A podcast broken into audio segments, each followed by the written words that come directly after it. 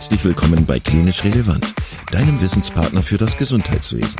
Dreimal pro Woche, nämlich Dienstags, Donnerstags und Samstags, versorgen wir dich mit unserem Podcast und bringen dir Fachwissen in deine klinische Praxis.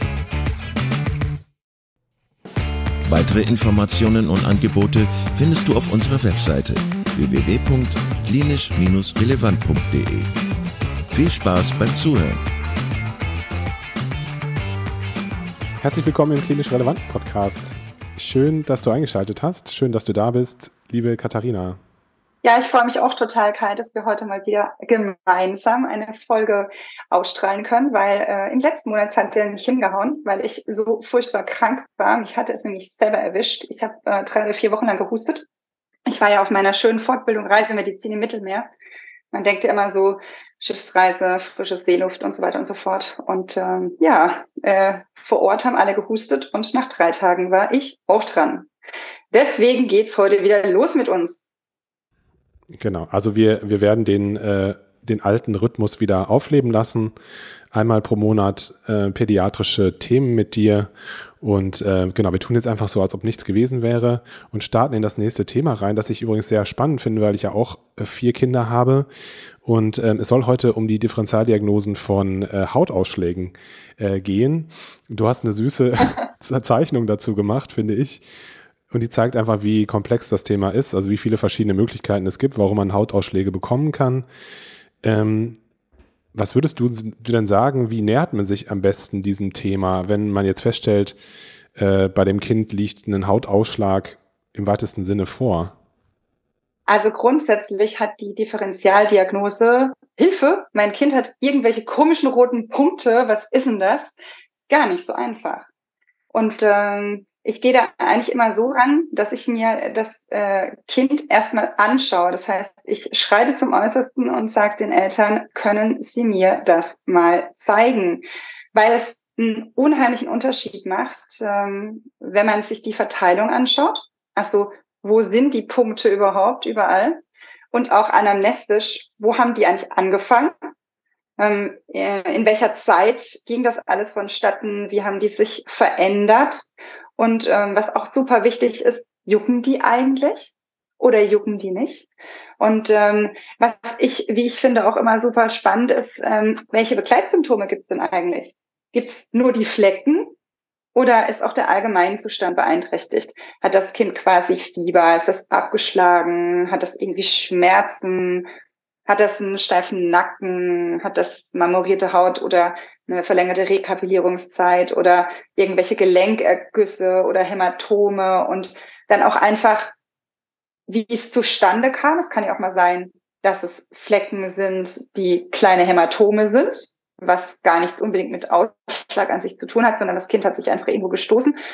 Oder aber es hat äh, irgendwas Komisches gegessen und hat dann darauf reagiert oder es wurde irgendein Waschmittel benutzt, worauf das Kind dann reagiert hat oder es hat irgendwelche Medikamente eingeschmissen, worauf dann die Reaktion zustande kam oder auch die waren im Urlaub oder das Kind hatte Tierkontakt oder irgendeine Art von Infekt, gibt ja ganz, ganz viele Krankheiten, Infektionskrankheiten, die mit Ausschlägen einhergehen können, ja.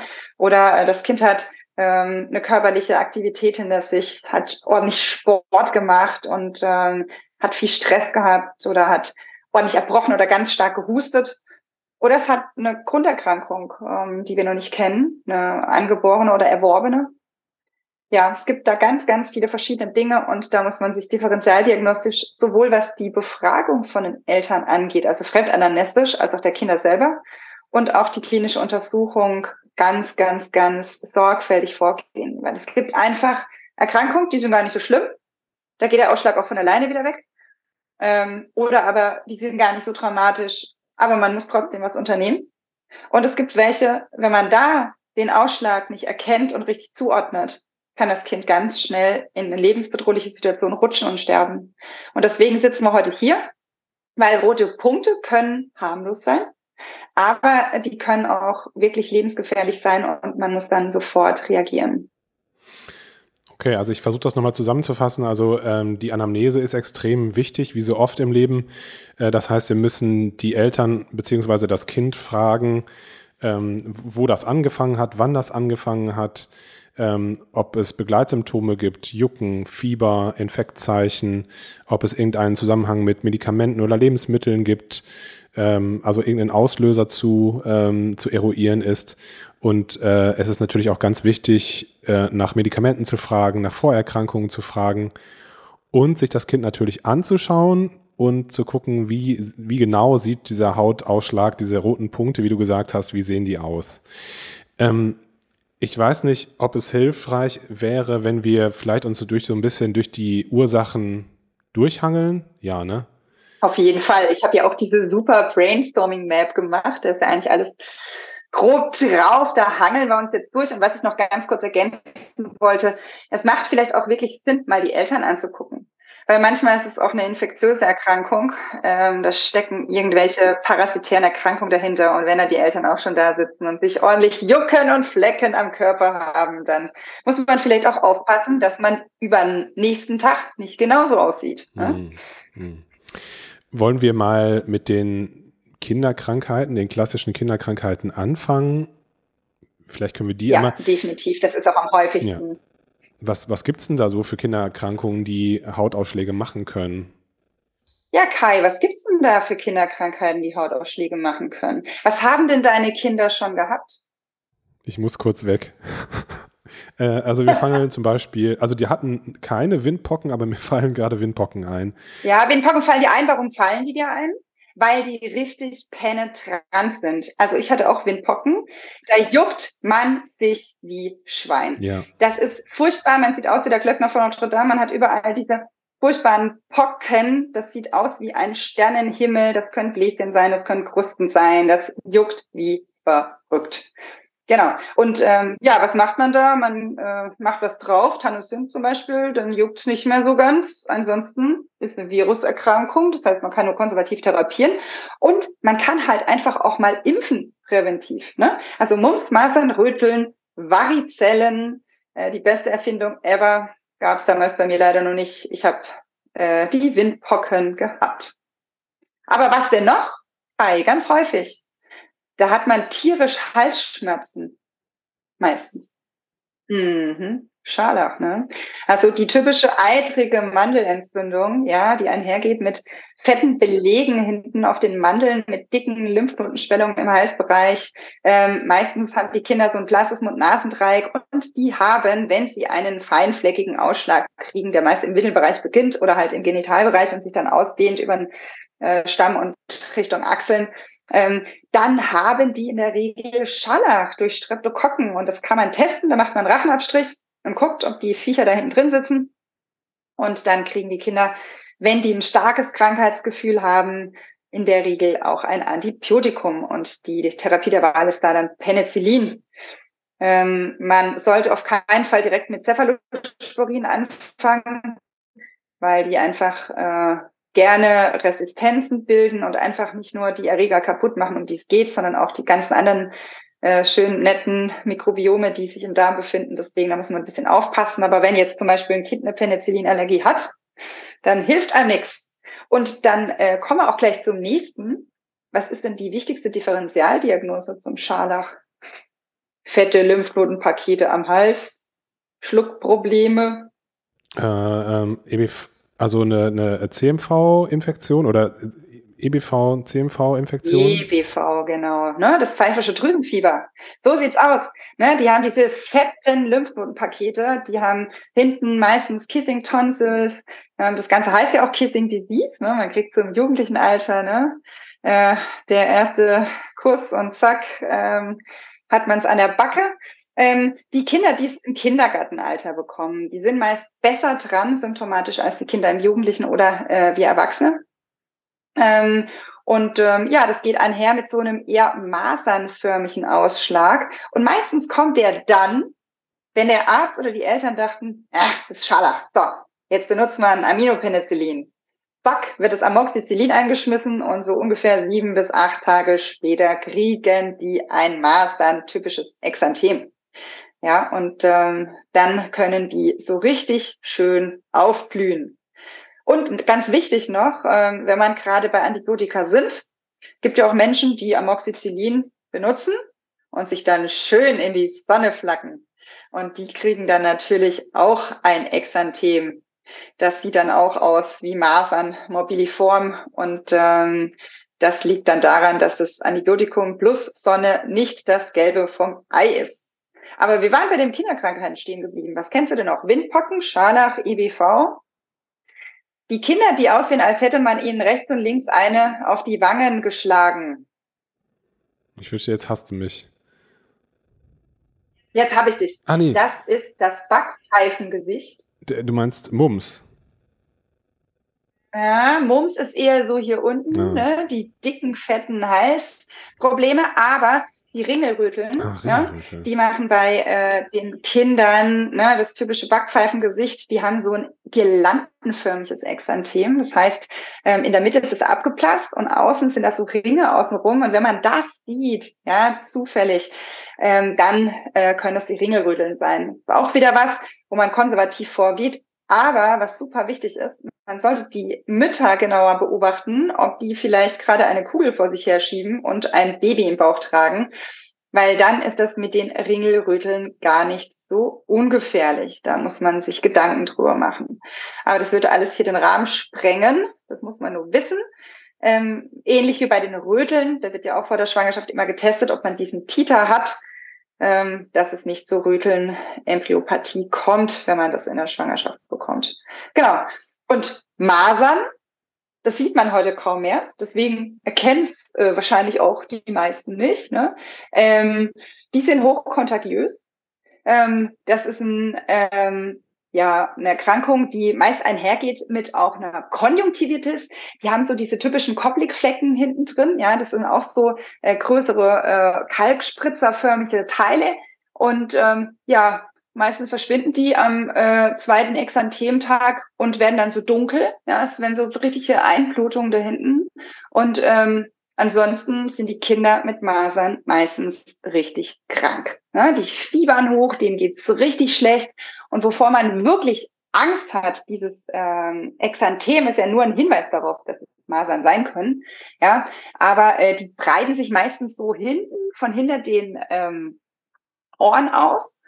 Und ähm, das ist dann so eher grob, also masernförmiges, also bisschen konfluierenderes Exanthem. Also nicht so feinfleckig, sondern eher großfleckiges Exanthem. Und was da wirklich wichtig ist, Kinder können eine Masern-Enzephalitis entwickeln und das auch noch Jahrzehnte sogar im Verlauf.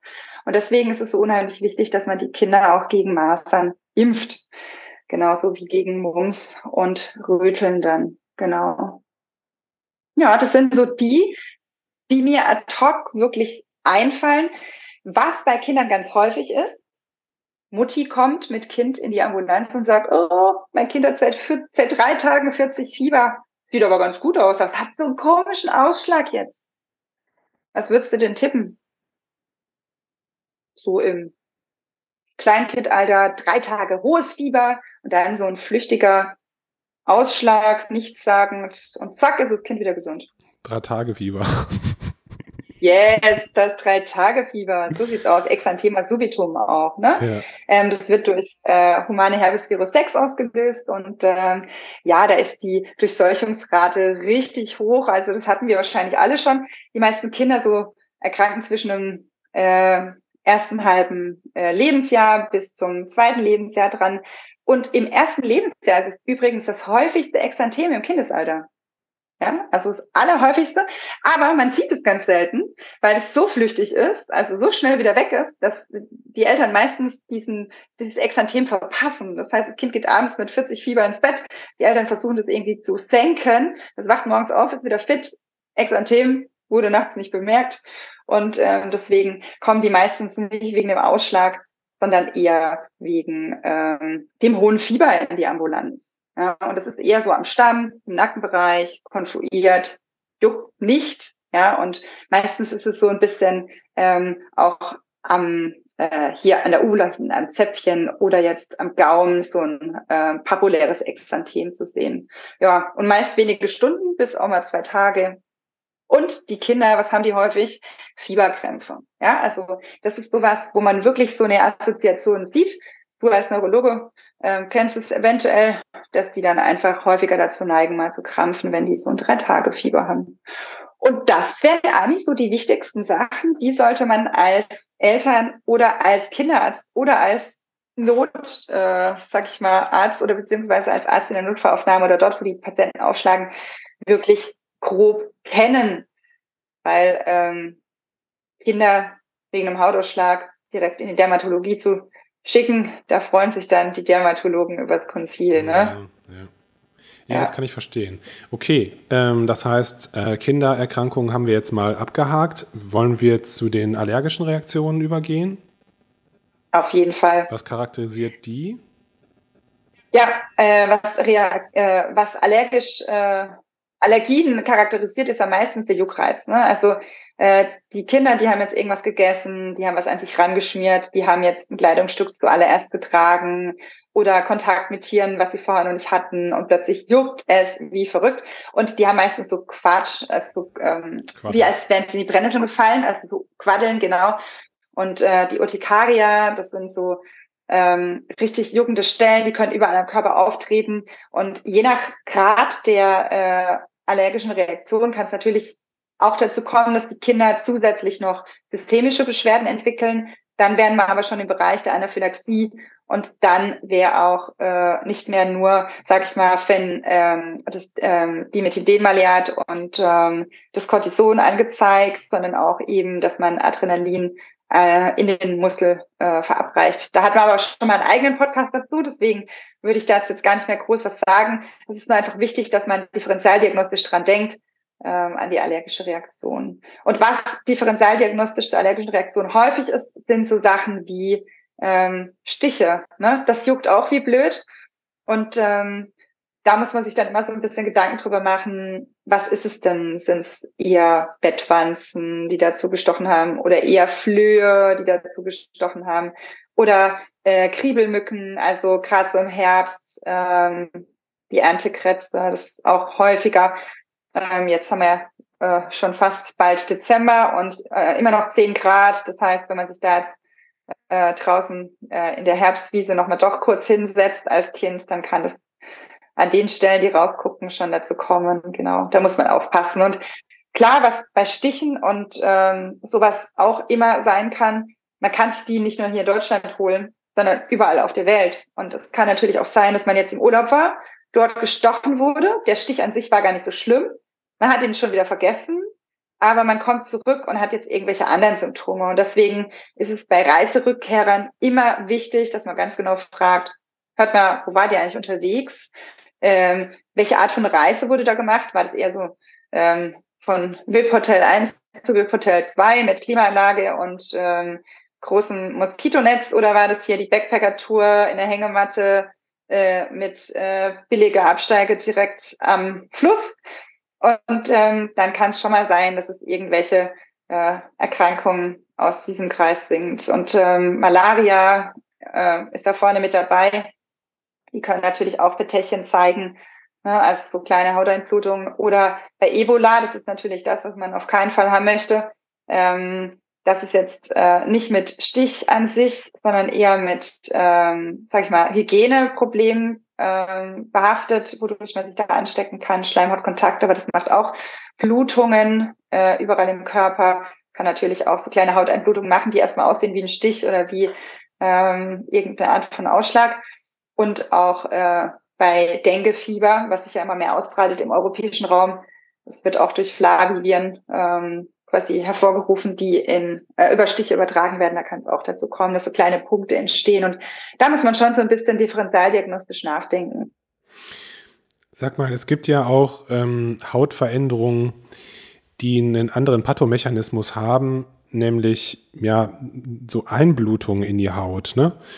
Ähm, das nennt man ja Petechien. Das ist ja auch was, was eher ein, naja, alarmiert, würde man sagen, oder?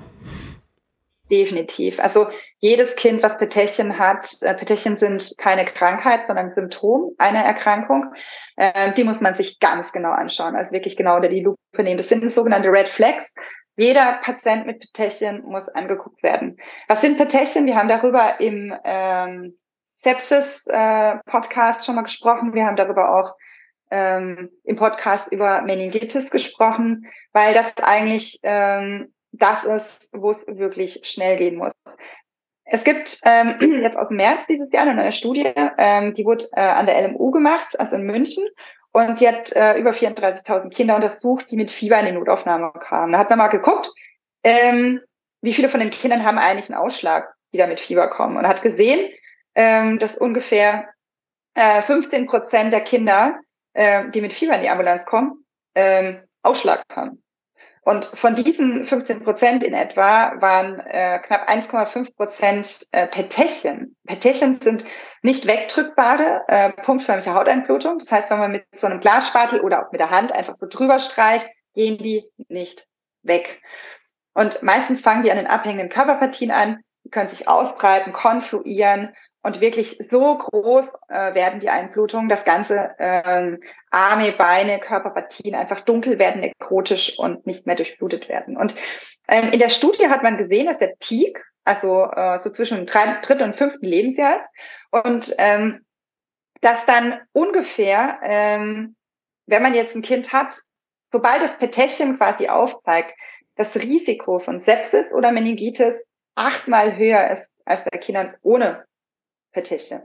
Das heißt, wenn man so Petition sieht, muss man immer dran denken, oh man, das kann echt eine Sepsis, also so eine Art Blutvergiftung haben. Ich benutze den Begriff immer nicht so gern, weil es eigentlich kein Synonym ist, aber für die, die jetzt zuhören und jetzt, ähm, sag ich mal, in der Medizinwelt noch nicht so, ähm, sag ich mal, sich auskennen, ist der Begriff einfach geläufiger, deswegen erwähne ich den hier. Und Meningitis als eine Hirnhautentzündung hervorrufen. Und da sind die Meningokokken ganz weit vorne. Ne? Das sind die bekapselten Erreger. Und äh, die äh, können eben überall im Körper sich ausbreiten und können zum Waterhouse Friedrichsen führen. Und das ist was, was innerhalb weniger äh, Stunden äh, zum Tod führen kann, wenn man da nicht hinterher geht. Also das sind Kinder, die sind intensivpflichtig.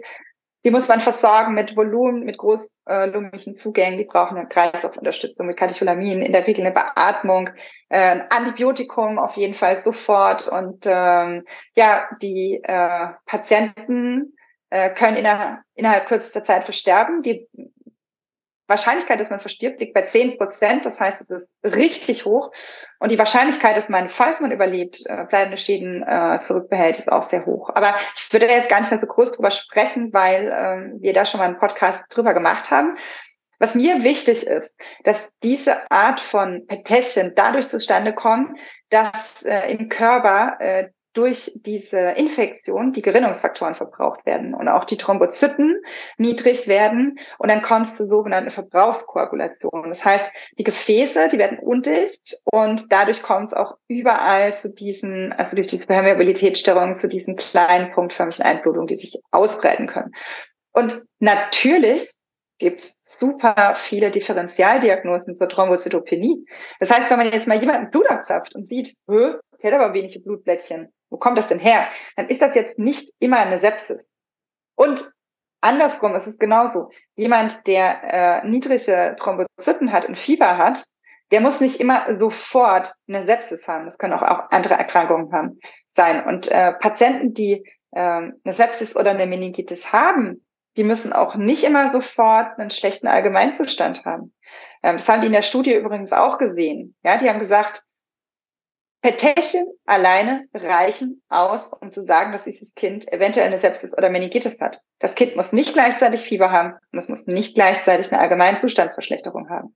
Klar, wenn wir die beiden Sachen zusätzlich haben, dann bimmelt es wahrscheinlich auch beim, sage ich mal, äh, Nicht-Mediziner sofort. Ja, also da, da kommt jedes Elternteil sofort. Also wenn das Kind nicht mal aus den Augen guckt, hochfiebert und überall so komische Flecken hat, dann spätestens dann äh, sollte jeder auf jeden Fall sofort äh, in die Klinik kommen. Aber nee, es gibt auch super viele andere Möglichkeiten, weswegen man Petechien haben kann. Und das sind im weitesten Sinne dann hämatologische Erkrankungen, die das, die das machen? Ganz, ganz genau, ganz genau. Ganz häufig ähm, sind es zum Beispiel ähm, ja, sag ich mal, wenn man wirklich jemanden hat, der Petechien hat und ähm, häufiger blutet, häufiger Blauflecken bekommt, jetzt im jugendlichen Alter eine verlängerte Periode hat zum Beispiel und so weiter und so fort, dann muss man immer an die onkologischen Erkrankungen denken, also an zum Beispiel Leukämien. Ähm, man muss auch immer dran denken, dass es äh, Vaskulitiden sein könnten, ja, also dass es quasi Erkrankungen der kleinen Gefäße sind. Da gibt im Kindesalter auch was super häufiges. Ähm, vielleicht kannst du dich da noch dran erinnern. Das war immer so im Studium so dieses, oh Mist, das hatte komischen, komischen Namen und man hat es ständig vertauscht. Ne? Da gab es einmal die ähm, Purpura Schönlein Henoch weiß nicht, ob die die noch was sagt. Das ist so eine, äh, genau, eben, genau, äh, die leukozytoklastische Vaskulitis.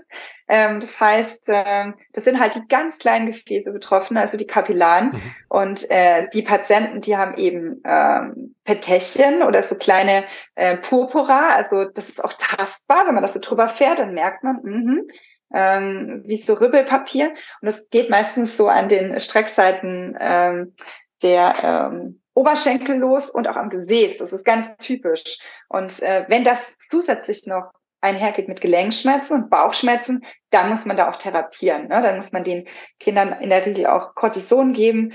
Und wenn man jetzt die Niere untersucht und merkt, oh oh, äh, so langsam aber sicher tendiert das Richtung Nephritis, dann müssen, müssen die Kinder auch immunsuppressiv behandelt werden. Das heißt, das ist was, was man sich genauer angucken muss und wo man äh, genau differenzialdiagnostisch vorgehen muss. Und was halt wirklich auch noch häufig ist bei Kindern, ähm, ist das hämolytisch-uremische Syndrom. Mhm. Das war das andere, was äh, immer so ein bisschen ähm, die Pädiater auf den Plan ruft. Da haben die Patienten nicht nur eine Thrombozytopenie, sondern auch eine hämolytische Anämie und ähm, können akutes Nierenversagen bekommen. Und das ist halt wirklich das, äh, was man äh, rasch erkennen sollte. Und da ist es häufig so, dass die Kinder vorab eine Infektion hatten und meistens vom Magen-Darm. Trakt, also in der Regel auch mal E. coli zum Beispiel, können aber auch Salmonellen und andere Erkrankungen gewesen sein. Und äh, durch diese Infektion kommt es zu Endothelschäden und die kommen dann auch eine Verbrauchskoagulation. Also die beiden Dinge, die purpure Schönlein-Henoch als äh, Vaskulitis und ähm, eben die hämolytische, äh, das hämolytisch-uremische Syndrom im Rahmen nach einer Infektion, zum Beispiel durch äh, intestinale Keime wie E. coli oder Salmonellen und so weiter fort. Das sollte man sich auf jeden Fall merken, weil man da wirklich was unternehmen muss und es auch Endorganschäden einfach machen kann. Deswegen ist mir das super wichtig.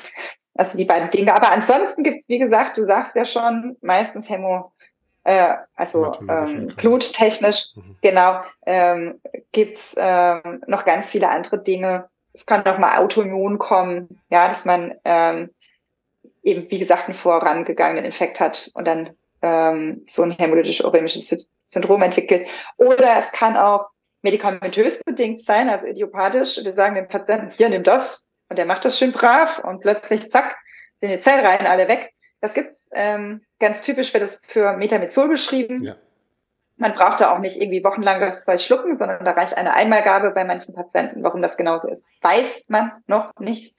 Und äh, früher hieß es immer, das ist super selten, aber ähm, da ist die Dunkelziffer sicherlich auch hoch. Wird ja nicht jeder, der dann nach Metamizol und dann setzt das ab und äh, dann ist er immer schlecht drauf und kriegt Infekte, dann zum Arzt rennen und dann Blutbild kriegen. Aber auch Antiepileptika machen da. Mhm. Das wirst du wahrscheinlich noch besser wissen als ich. Weiß ich, welche, welche sind da so typisch? Hm, also das Valproat und das äh, Carbamazepin, glaube ich. Insbesondere, ja. Das heißt, macht ihr das so Routinekontrollen dann, wenn die Patienten das einnehmen? Oder wartet ihr darauf, bis die Symptome kriegen und nur dann checkt ihr das? Oder? ähm, nein, wir machen natürlich immer Kontrollen. nein, also. Also wenn ich jemanden neu einstelle, mache ich das schon am Anfang, äh, dass ich, ja. dass ich gucke, klar. Ja, ja. Mhm. ja. Und was halt auch immer wichtig ist, es gibt auch Patienten, die brauchen eine Chemotherapie zum Beispiel. Ja. Und da kann es natürlich auch sein, dass die Zellreihen runtergehen und die dann einfach auch eher mal eine Thrombozytopenie eben entwickeln. Und ähm, ansonsten äh, gibt es natürlich auch angeborene ähm, Erkrankungen, die das machen können oder erworbene. Patienten mit Zucker, die haben auch häufiger mal Probleme mit den kleinen Gefäßen und können mal schneller Peterchen entwickeln und auch äh, ernährungsbedingt. Das spielt bei uns in den industrialisierten Ländern eigentlich gar keine so große Rolle, aber seitdem äh, es immer mehr den Trend gibt, äh, bestimmte Nahrungsmittel komplett zu vermeiden und wenn man sich da dann nicht gut auskennt mit diesen Ernährungsformen, dann kann es schnell mal dazu kommen, dass man eben Vitamin K-Mangel hat oder ein Vitamin B12 Folsäuremangel oder Vitamin C-Mangel. Ne? Also das sind eigentlich früher mal so Erkrankungen der dritten Welt gewesen oder eben äh, der Armut. Und heute kann es aber auch kommen, wenn man sich einfach mit der Ernährungsform, die man bei sich selbst durchführt, nicht gut auskennt und dann kommt es eben zum Vitaminmangel und deswegen sollte man da auch immer dran denken.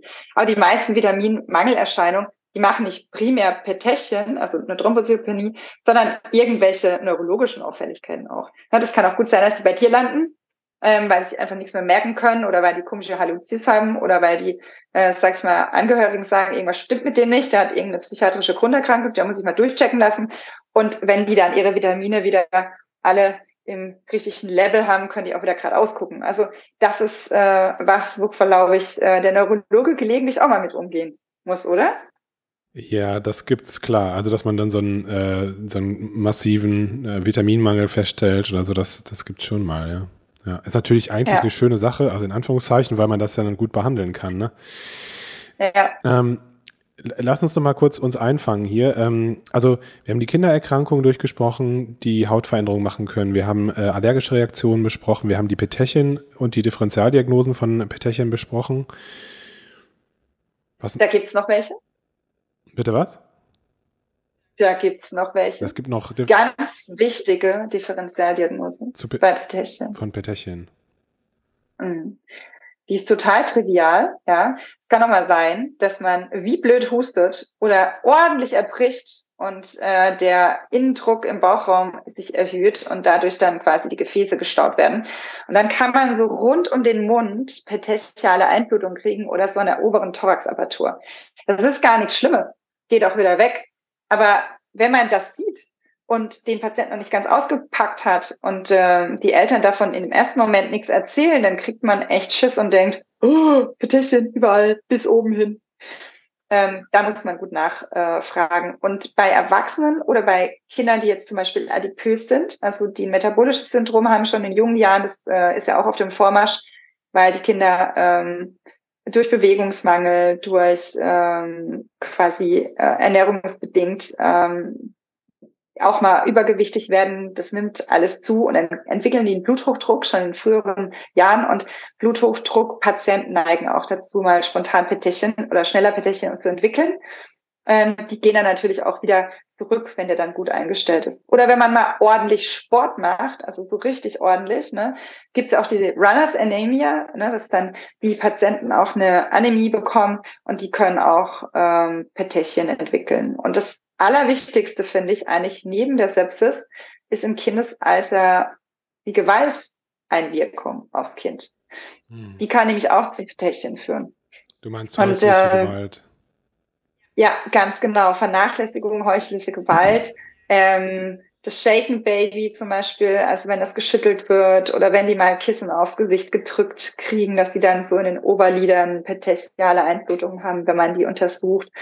Oder aber wenn die ähm, eine Backpfeife kriegen, als auf die Ohren geschlagen wird, dann kann ähm, nicht nur das Trommelfell platzen, es kann auch Einblutung dort geben oder außenrum am Ohr eben.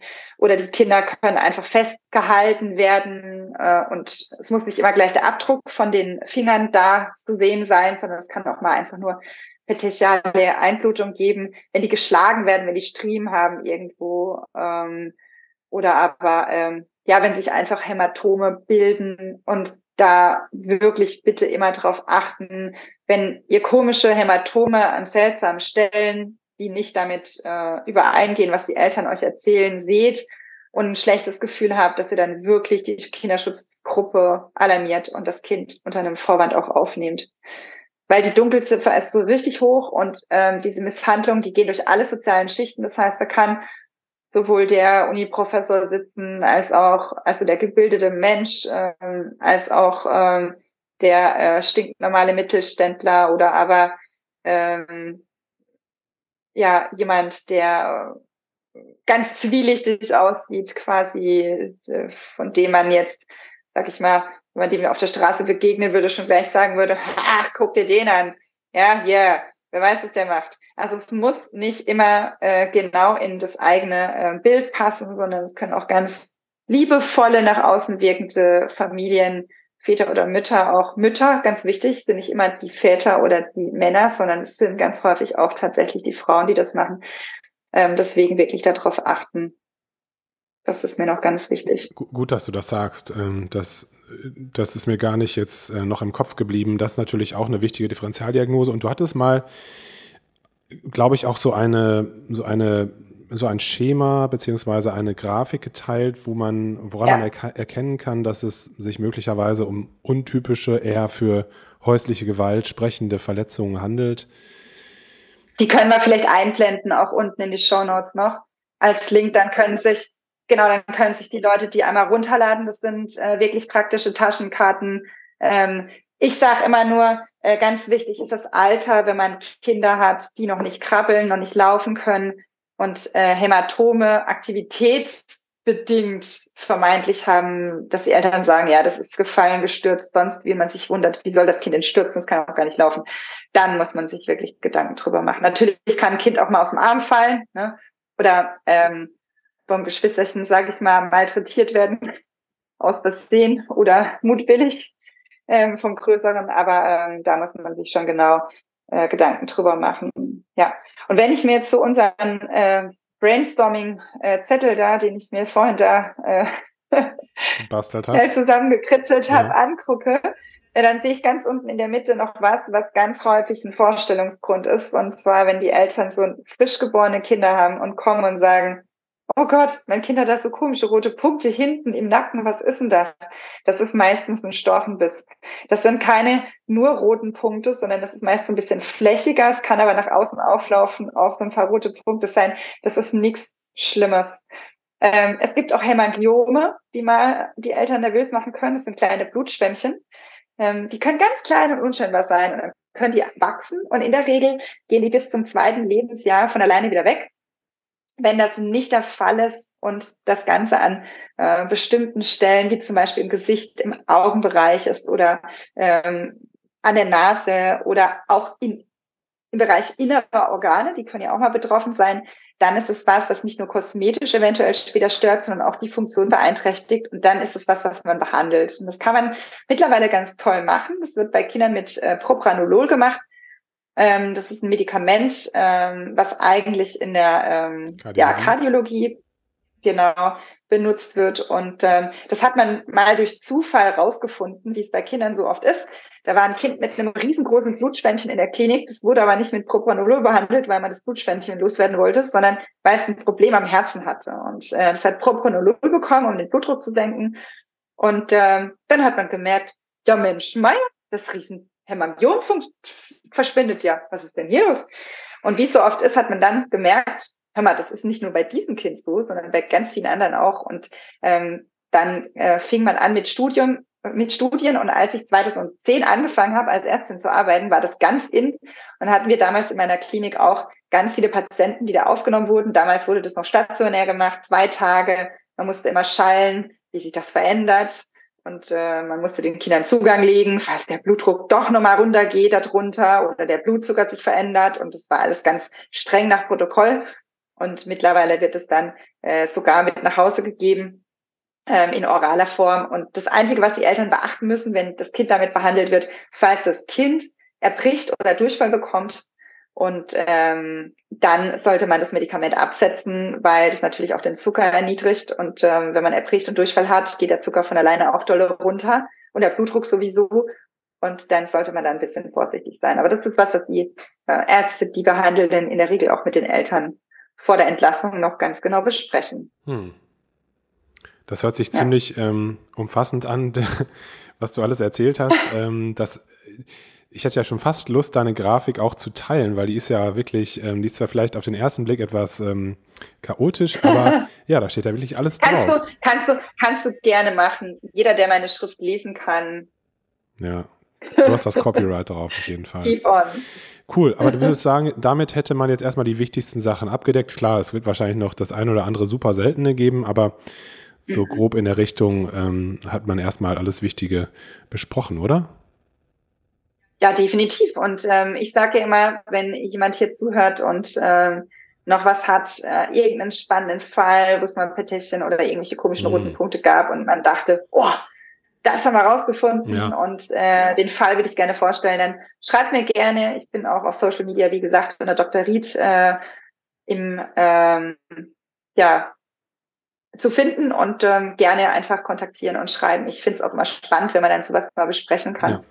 Ed Dr. Ried bei Instagram und ähm, genau das würde ich, würde deine Kontaktdaten natürlich auch nochmal ver äh, verteilen, wollte ich gerade sagen, würde, würde ich teilen in den Show Notes und äh, ja. ja, ich finde das auch spannend, wenn, wenn ihr irgendwelche spannenden Fälle hättet, dass man das nochmal so ein bisschen ergänzt äh, zu, der, zu der Folge hier. Äh, genau, Definitiv. wir uns freuen. Ne? Und was wir natürlich auch immer super toll finden, wenn ihr unsere Podcast hört und äh, die auch teilt, äh, weil natürlich ist es so, immer nur dann, wenn man teilt, äh, dann werden die Menschen auch darauf aufmerksam, dass man sowas macht. Und äh, ja, da freuen wir uns drüber. Genau, weil du hast dir jetzt ja sehr viel Mühe gegeben, alles vorbereitet und äh, diese Grafik auch noch zusammengestellt. Und ja, genau, es wäre natürlich schön, wenn möglichst viele Leute davon profitieren würden. Alright, dann machen wir den Sack zu, wie man so schön sagt hier. Und ähm, ich freue mich, dass du Zeit gefunden hast, dass du wieder fit bist. Und ja, die nächste Folge kommt bestimmt. Richtig. Also, ich wünsche euch einen wunderschönen Tag noch alle zusammen und haltet die Ohren steif. Bis bald. Ciao, ciao. Bis dann. Vielen Dank, dass du heute wieder zugehört hast und unser Gast gewesen bist. Wir hoffen sehr, dass dir dieser Beitrag gefallen hat und du etwas für deinen klinischen Alltag mitnehmen konntest. Wenn dem so sein sollte, dann freuen wir uns sehr über eine positive Bewertung bei Apple Podcasts. Falls du Lust hast mitzumachen und es einen Themenbereich gibt, in dem du dich besonders gut auskennst, dann melde dich doch gerne unter kontakt@klinisch-relevant.de. Gleiches gilt, wenn du Themenvorschläge oder konstruktive Kritik für uns hast. An dieser Stelle auch der Hinweis auf unseren Newsletter, den du unter www.klinisch-relevant.de abonnieren kannst und der dich immer auf dem Laufenden hält. Wenn du dich für unseren Newsletter einträgst, bekommst du einen 5-Euro-Gutschein, mit dem du in unserer Fortbildungsakademie einkaufen kannst. Wir wünschen dir jetzt bis zum nächsten Mal eine gute Zeit und freuen uns, wenn du bald wieder einschaltest. Pass auf dich auf, bleib gesund. Bis zum nächsten Mal. Ciao.